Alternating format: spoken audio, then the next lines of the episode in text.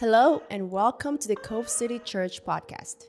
I hope you're encouraged, inspired, and more aware of God's immense love for you.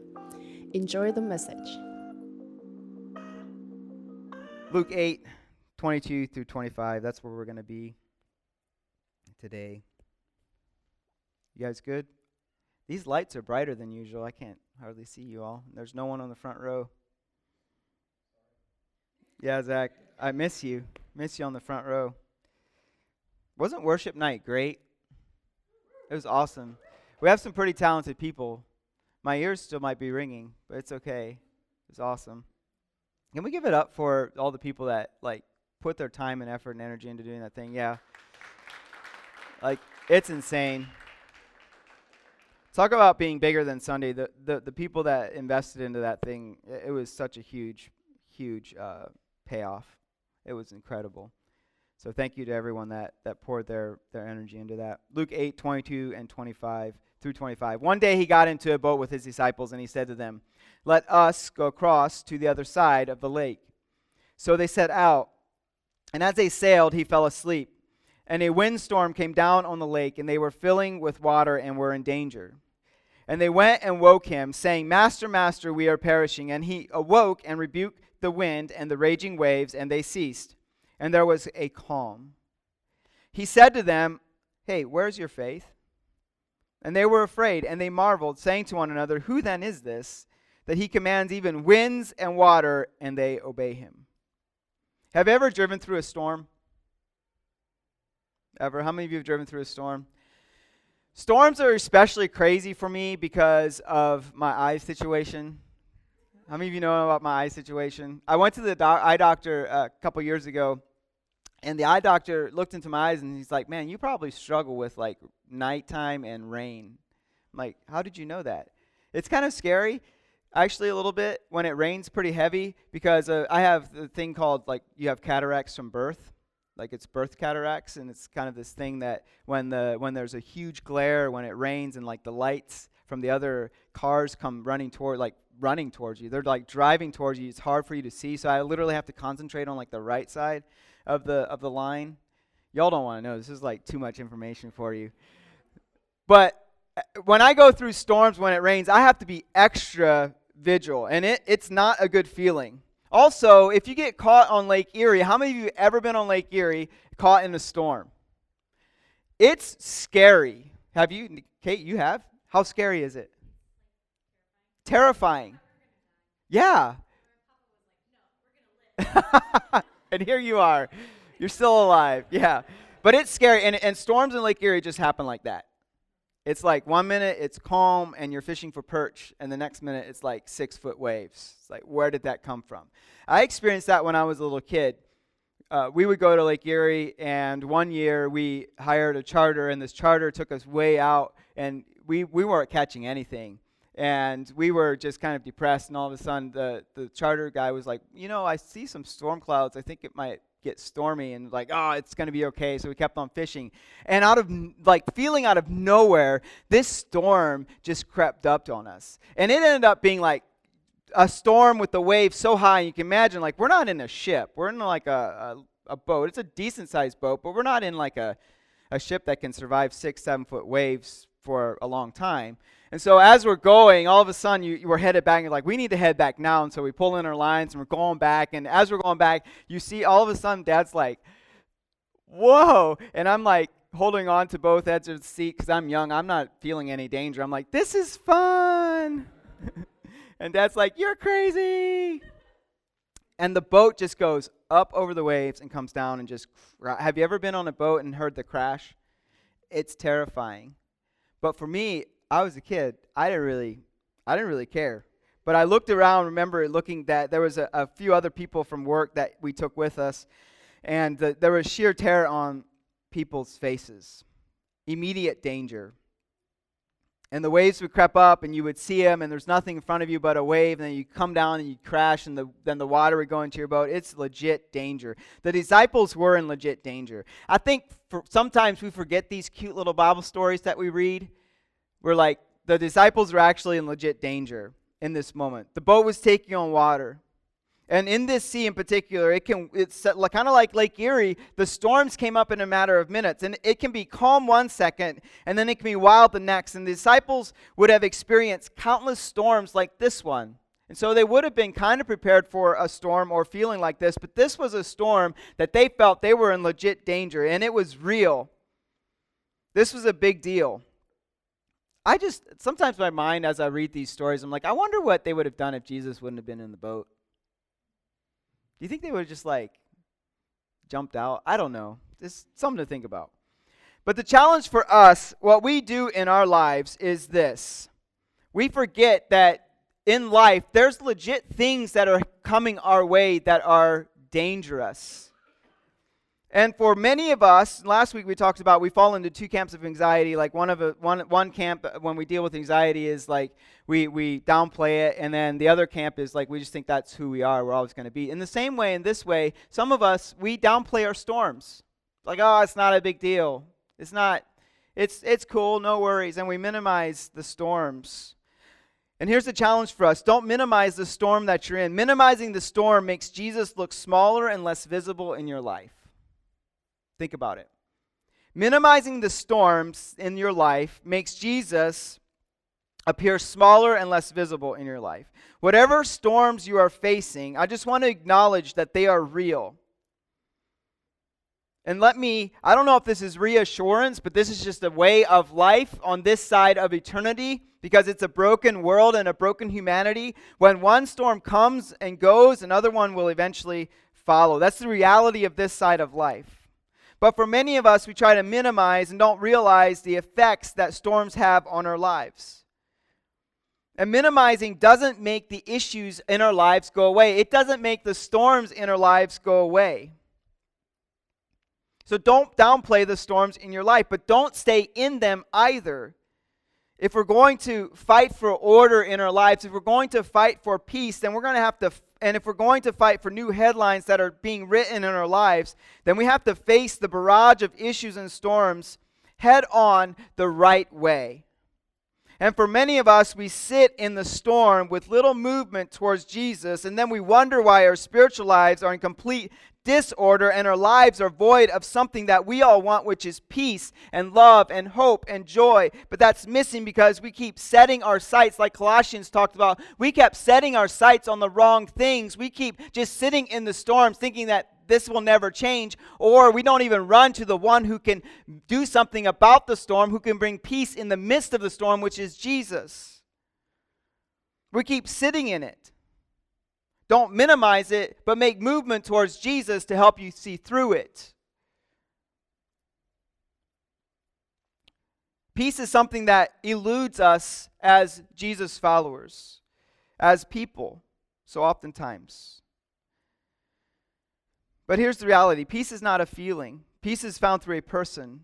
Peace was present even when the battle for survival was raging. And sometimes we think we can experience peace during the storm. And we forget that Jesus is right there with us. There's what I love about this story Jesus didn't take command of the boat. Think about it. He, he's, they were like, Jesus, we're going to die. Help us. Can you take an oar, Jesus? Wouldn't that be funny? What are you doing? You're sleeping. Do something. Pit, pretty sake, man. He, he didn't take an oar. We say things like, Jesus, take the wheel, right? He took control of what he created. Think about it. And what I love about this story is Jesus will bring order to the things that are outside of you and I's control, but you continue the, to, he, he's asking us to continue to control the things that you and I can control. The wind, the waves, we, we can't control that. The disciples couldn't control that. Only Jesus could control that. Some of you are in the middle of a battle and you're looking to Jesus, and Jesus is going, I'll take care of the things that I can take care of, but you own your part too. For example, you can't control what other people say about you, but you can, you can control what you say about other people.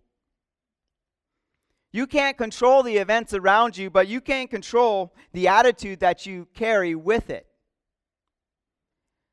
This is something that is really frustrating for me as a Jesus follower and as a Christian is when I see just People talking about other people and hurting other people through gossip.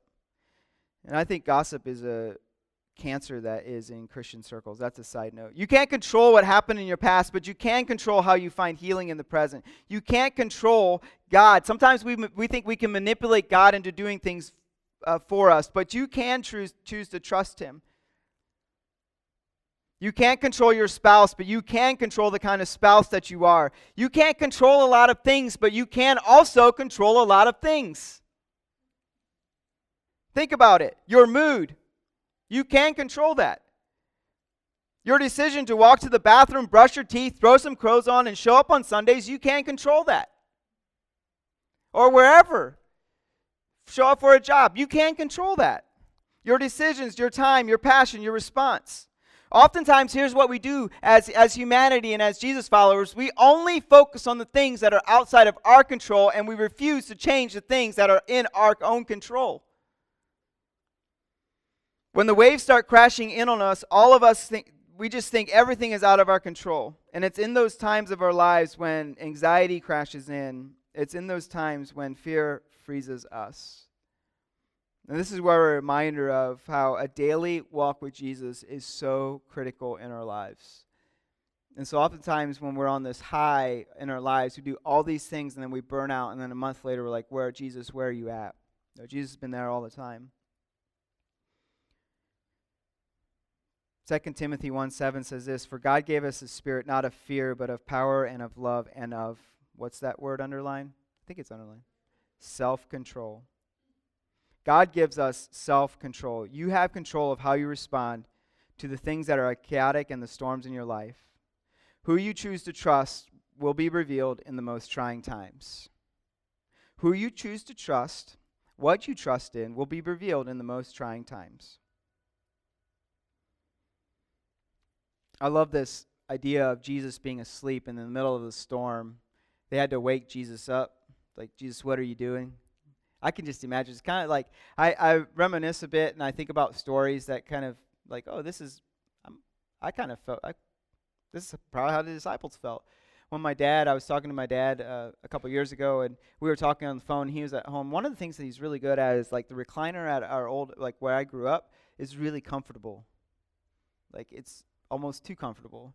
And my dad, his eyelids are really heavy because they he's just like you look at him, you keep talking to him, and it's like all of a sudden you're like, "Hey, Dad, you're sleeping?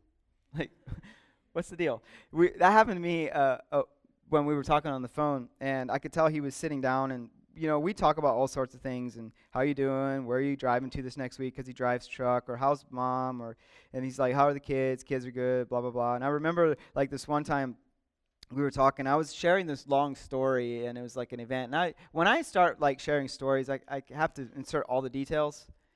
I'm sure you know for many of you that have been here i love, love details and so i was talking and all of a sudden i just heard like i was waiting for a response. Have you ever been there like maybe the phone look down like nope still there and all of a sudden i heard snoring on the other side i'm like dad you you fell asleep on me I can imagine the disciples having this feeling of, because the previous, if you read the previous verses, he did all sorts of things for all the other people.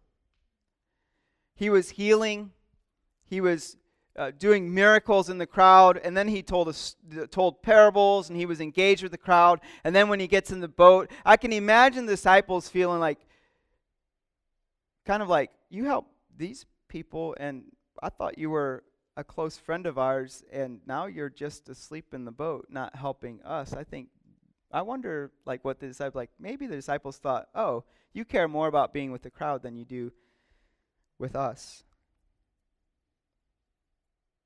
To give context of what I what's what's about to come with this whole idea of where is your faith. I, I think about the the verses prior when Jesus was like talking to them. He's like, you already know I'm paraphrasing, but he, they were like, they were like, how can we know? And Jesus like, I have already given you. You already know the keys or the secret. I think it says the it says this, the secret to the kingdom of God. But these people that I'm talking to don't know, and so he's talking in parables. And he's like, you have a special relationship with me because you walk with me every day, and so you already know because you walk with me. And in the middle of it, so oftentimes when we're walking with Jesus and we're close to Jesus, and then we, we feel like Jesus is doing all these other things for all the other people except for us, sometimes we feel like Jesus has abandoned us in the middle of our storms. And so, do you feel the disciples' desperation? Don't you care? We're dying. We've exhausted all these things because they were legit, like people who would know how to row a boat and how to take care of storms and how to work the storm and how to take the waves just right. And I can imagine them thinking of all the healings and miracles that Jesus had seen, that, Je- that they had seen Jesus do, and think to, to themselves, what about us? But here's the reality about the storms, what, what the storms reveal in our lives. The storms in our lives reveal the source of our faith. The storms in our life reveal the source of your faith. And I have been there. I, I, I, have been there in that thinking of, God, you help them, but you won't help me. Comparing other people's story to your, to your own is not a pathway to this abundant life that we talked about. It's actually a pathway to bitterness and exhaustion and anxiety. Comparing our lives and our situation, other people's stories and storms to us, really creates this anxiety inside of us. What if Jesus, and I want you to think about this, what if Jesus was sleeping not because he didn't care, but because he thought they'd have it under, the, under control and they would trust him because, he, because they saw what he could do? What if Jesus was sleeping not because he didn't care, but because he knew them and what they could do. And when he woke up and he calmed the seas, he said this one question. What did he ask them? What did he say? What question was it? Help me out. Where is your faith? Where is your faith? One of the most misplaced items in our house is Bishop's Passy. I mean, it's like magic. It just disappears. Snap your fingers and it's gone. And sometimes I find it out of places. I was wrestling with my boys the other day and I look under the chair and I'm like, oh, there's the passy. Right? Where is your faith? So hard to find. I think sometimes our faith is like that. Where is it? Where we place our faith is always exposed when it's tested.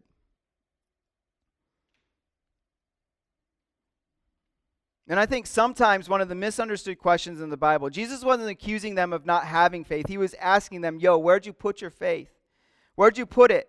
Because it's obviously not in them at the moment. Here's what I'm talking about. Let's go back. Can you put those verses back up? The beginning. One day he got into the boat with his disciples and he said to them, What, what did he say to them? Help me out. Let us go across to what? The other side of the lake. The other side. What was the plan? The other side was the plan. Jesus said that they were they were going to go to the other side of the lake. When Jesus said it, in that moment, what did it do? It settled it. They were going to go to the other side of the lake. Somewhere in the middle of crossing over, the disciples forgot what Jesus had said. Somewhere in the middle, from point A to point B, we forget that God declared something over our lives, and then in the middle of the chaos, in the middle of the storm, we begin to doubt. And the chaos exposes our doubt, but if God said it, it settles it. Like if He says, You are a child of God, you are a son and a daughter of God, and in the middle of the storms, you begin to question it. We have to go back and say, God settled it. He said it. it it's settled. It's done. And the question, where is your faith, was not about allotment, but attachment. Their faith was attached to what they could see, and what they saw in front of them freaked them out. And I think sometimes Jesus would ask the same question to us today. And if there's one thing that has come to light in this season over the past couple years, is Jesus' followers misplacing their faith because of the storms in front of us, and it's not in Jesus. We placed our faith in other things people, politics, government, our own emotion. We placed our faith in the safety of our own houses. When we put our faith in the wrong things, we end up having disordered lives.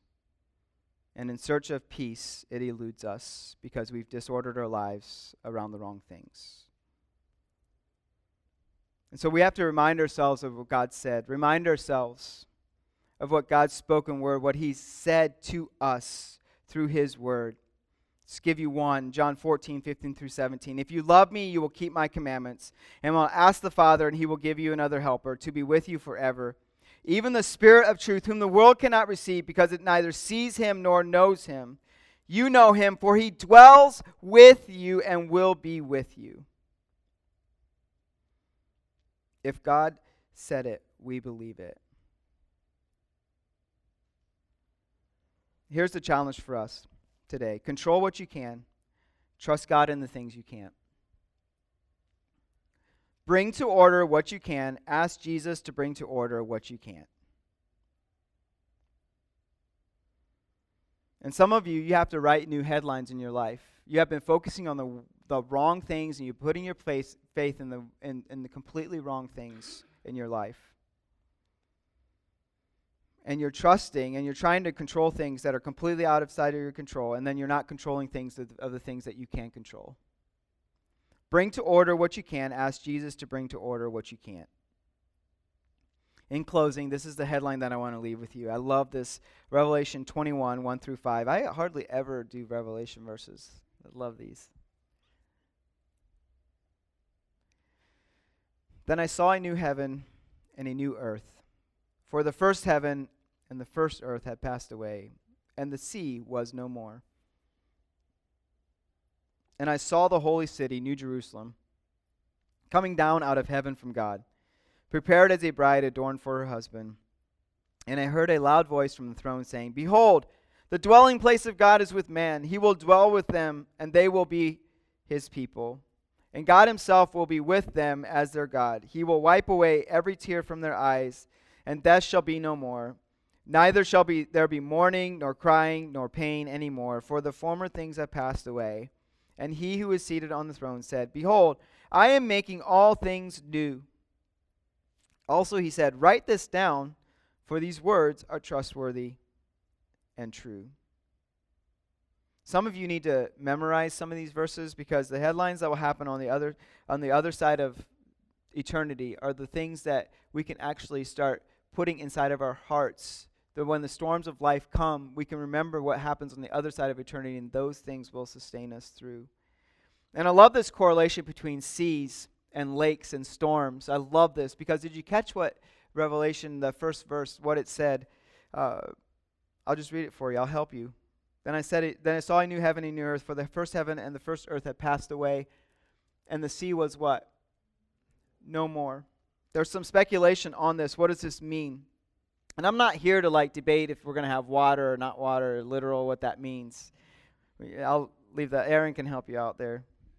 But here's what I do know. Here's what I do know about this verse and the imagery. Is what what uh, Bible verse and what Bible story did we just cover? It's about a lake and storms, about a body of water that was completely unpredictable. And, and oftentimes in, in Bible, uh, when the stories in, in the Bible talk about seas, it talks about storms and how Jesus had to bring order to the storms. And so the indication of, of, bodies of water was like they're unpredictable. You never know what will happen. They can be dangerous, they can be chaotic, and they can toss boats about. And the imagery that we have to remember is what will be in the new heaven and the new earth a restoration of complete order, complete predictability, complete order. The promise of what's to come, the imagery that we are talking about here, is absolute peace. No more storms that are birthed out of the sea, no more storms of life, no more sadness, no more sickness, no more death, no more sin, all gone.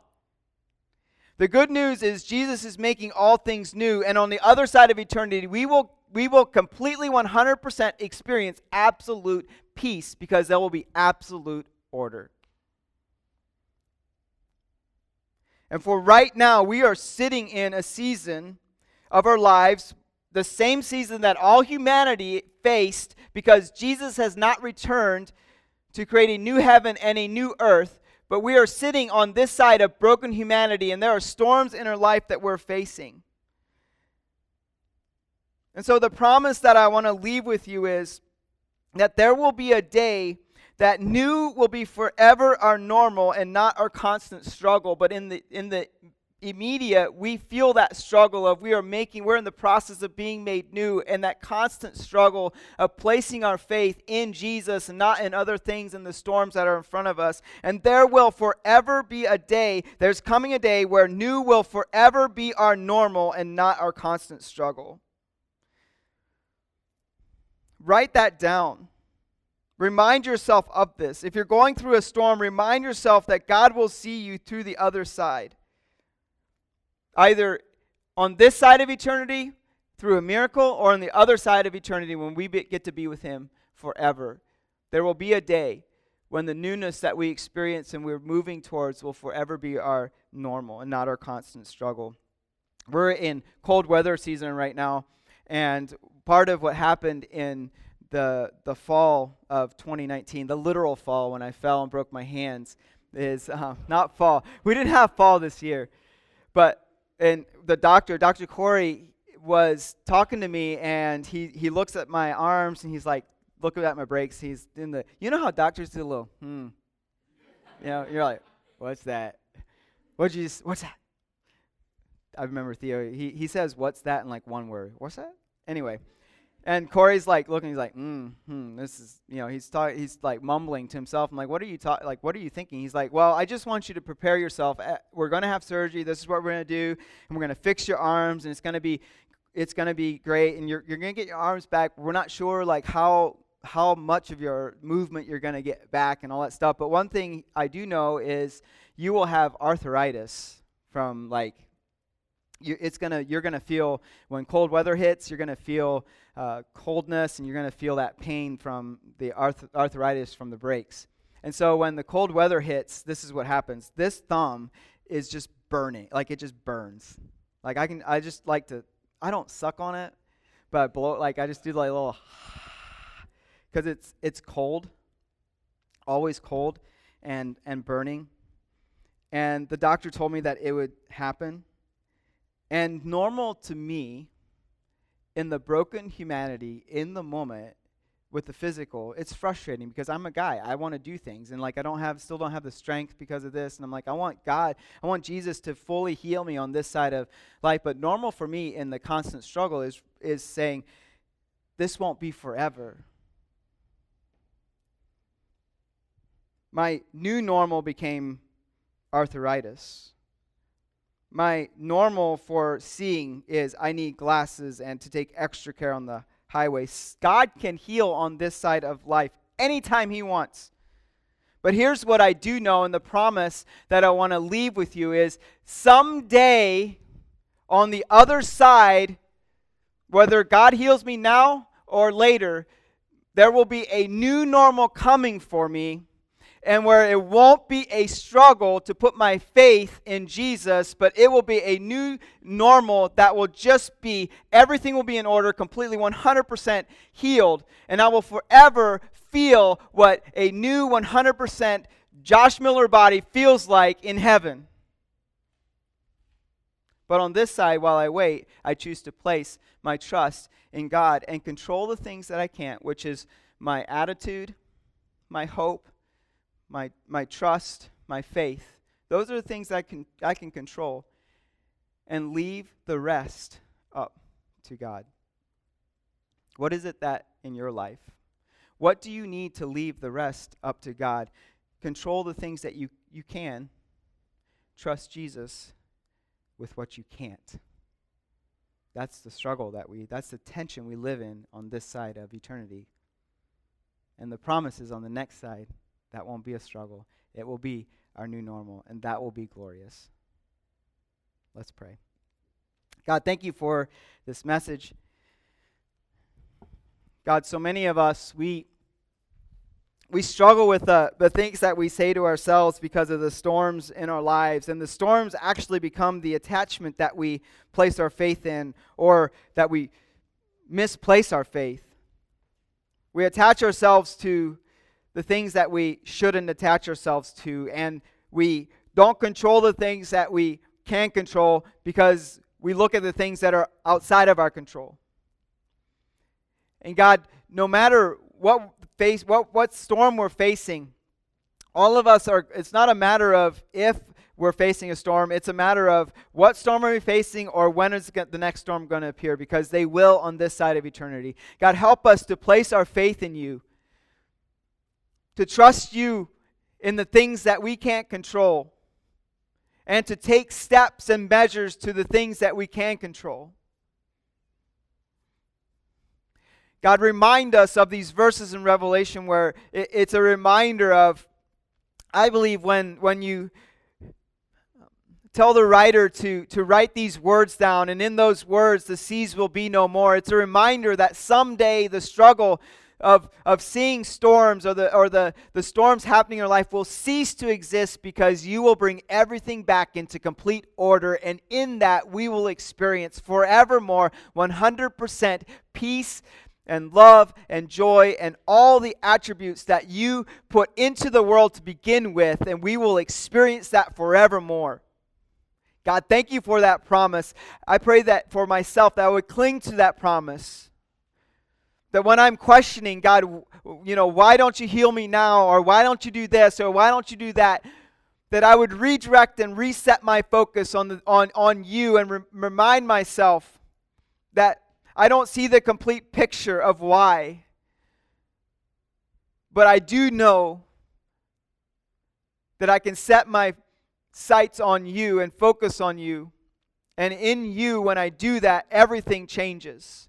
When I place my faith in you, everything changes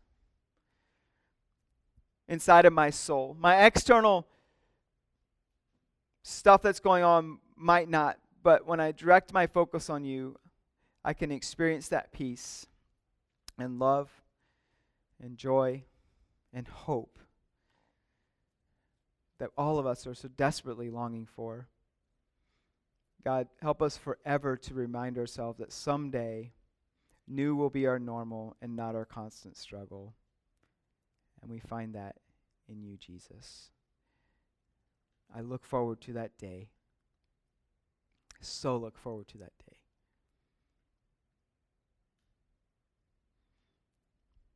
God, in this room, there's so many people that from all walks of life, and I pray that whatever they're going through, that the question that you're asking us this morning is where is our faith? And the question that each and every one of us has to ask ourselves is where is our faith? Is it in other things or is it in Jesus? And if it's not in Jesus, help us to reprioritize our minds and our lives to get us back to the spot and a place where we trust in Him. God, thank you for your Son, Jesus, for showing us the way, for dying on the cross, and for rising again. We trust in Him. In Jesus' name, amen. Thanks for joining us today. We'd love it if you would join us in person next week at one of our two Sunday services. Visit covecitychurch.org for more information on service times, how to get plugged in, and how to give. We hope you have a blessed week.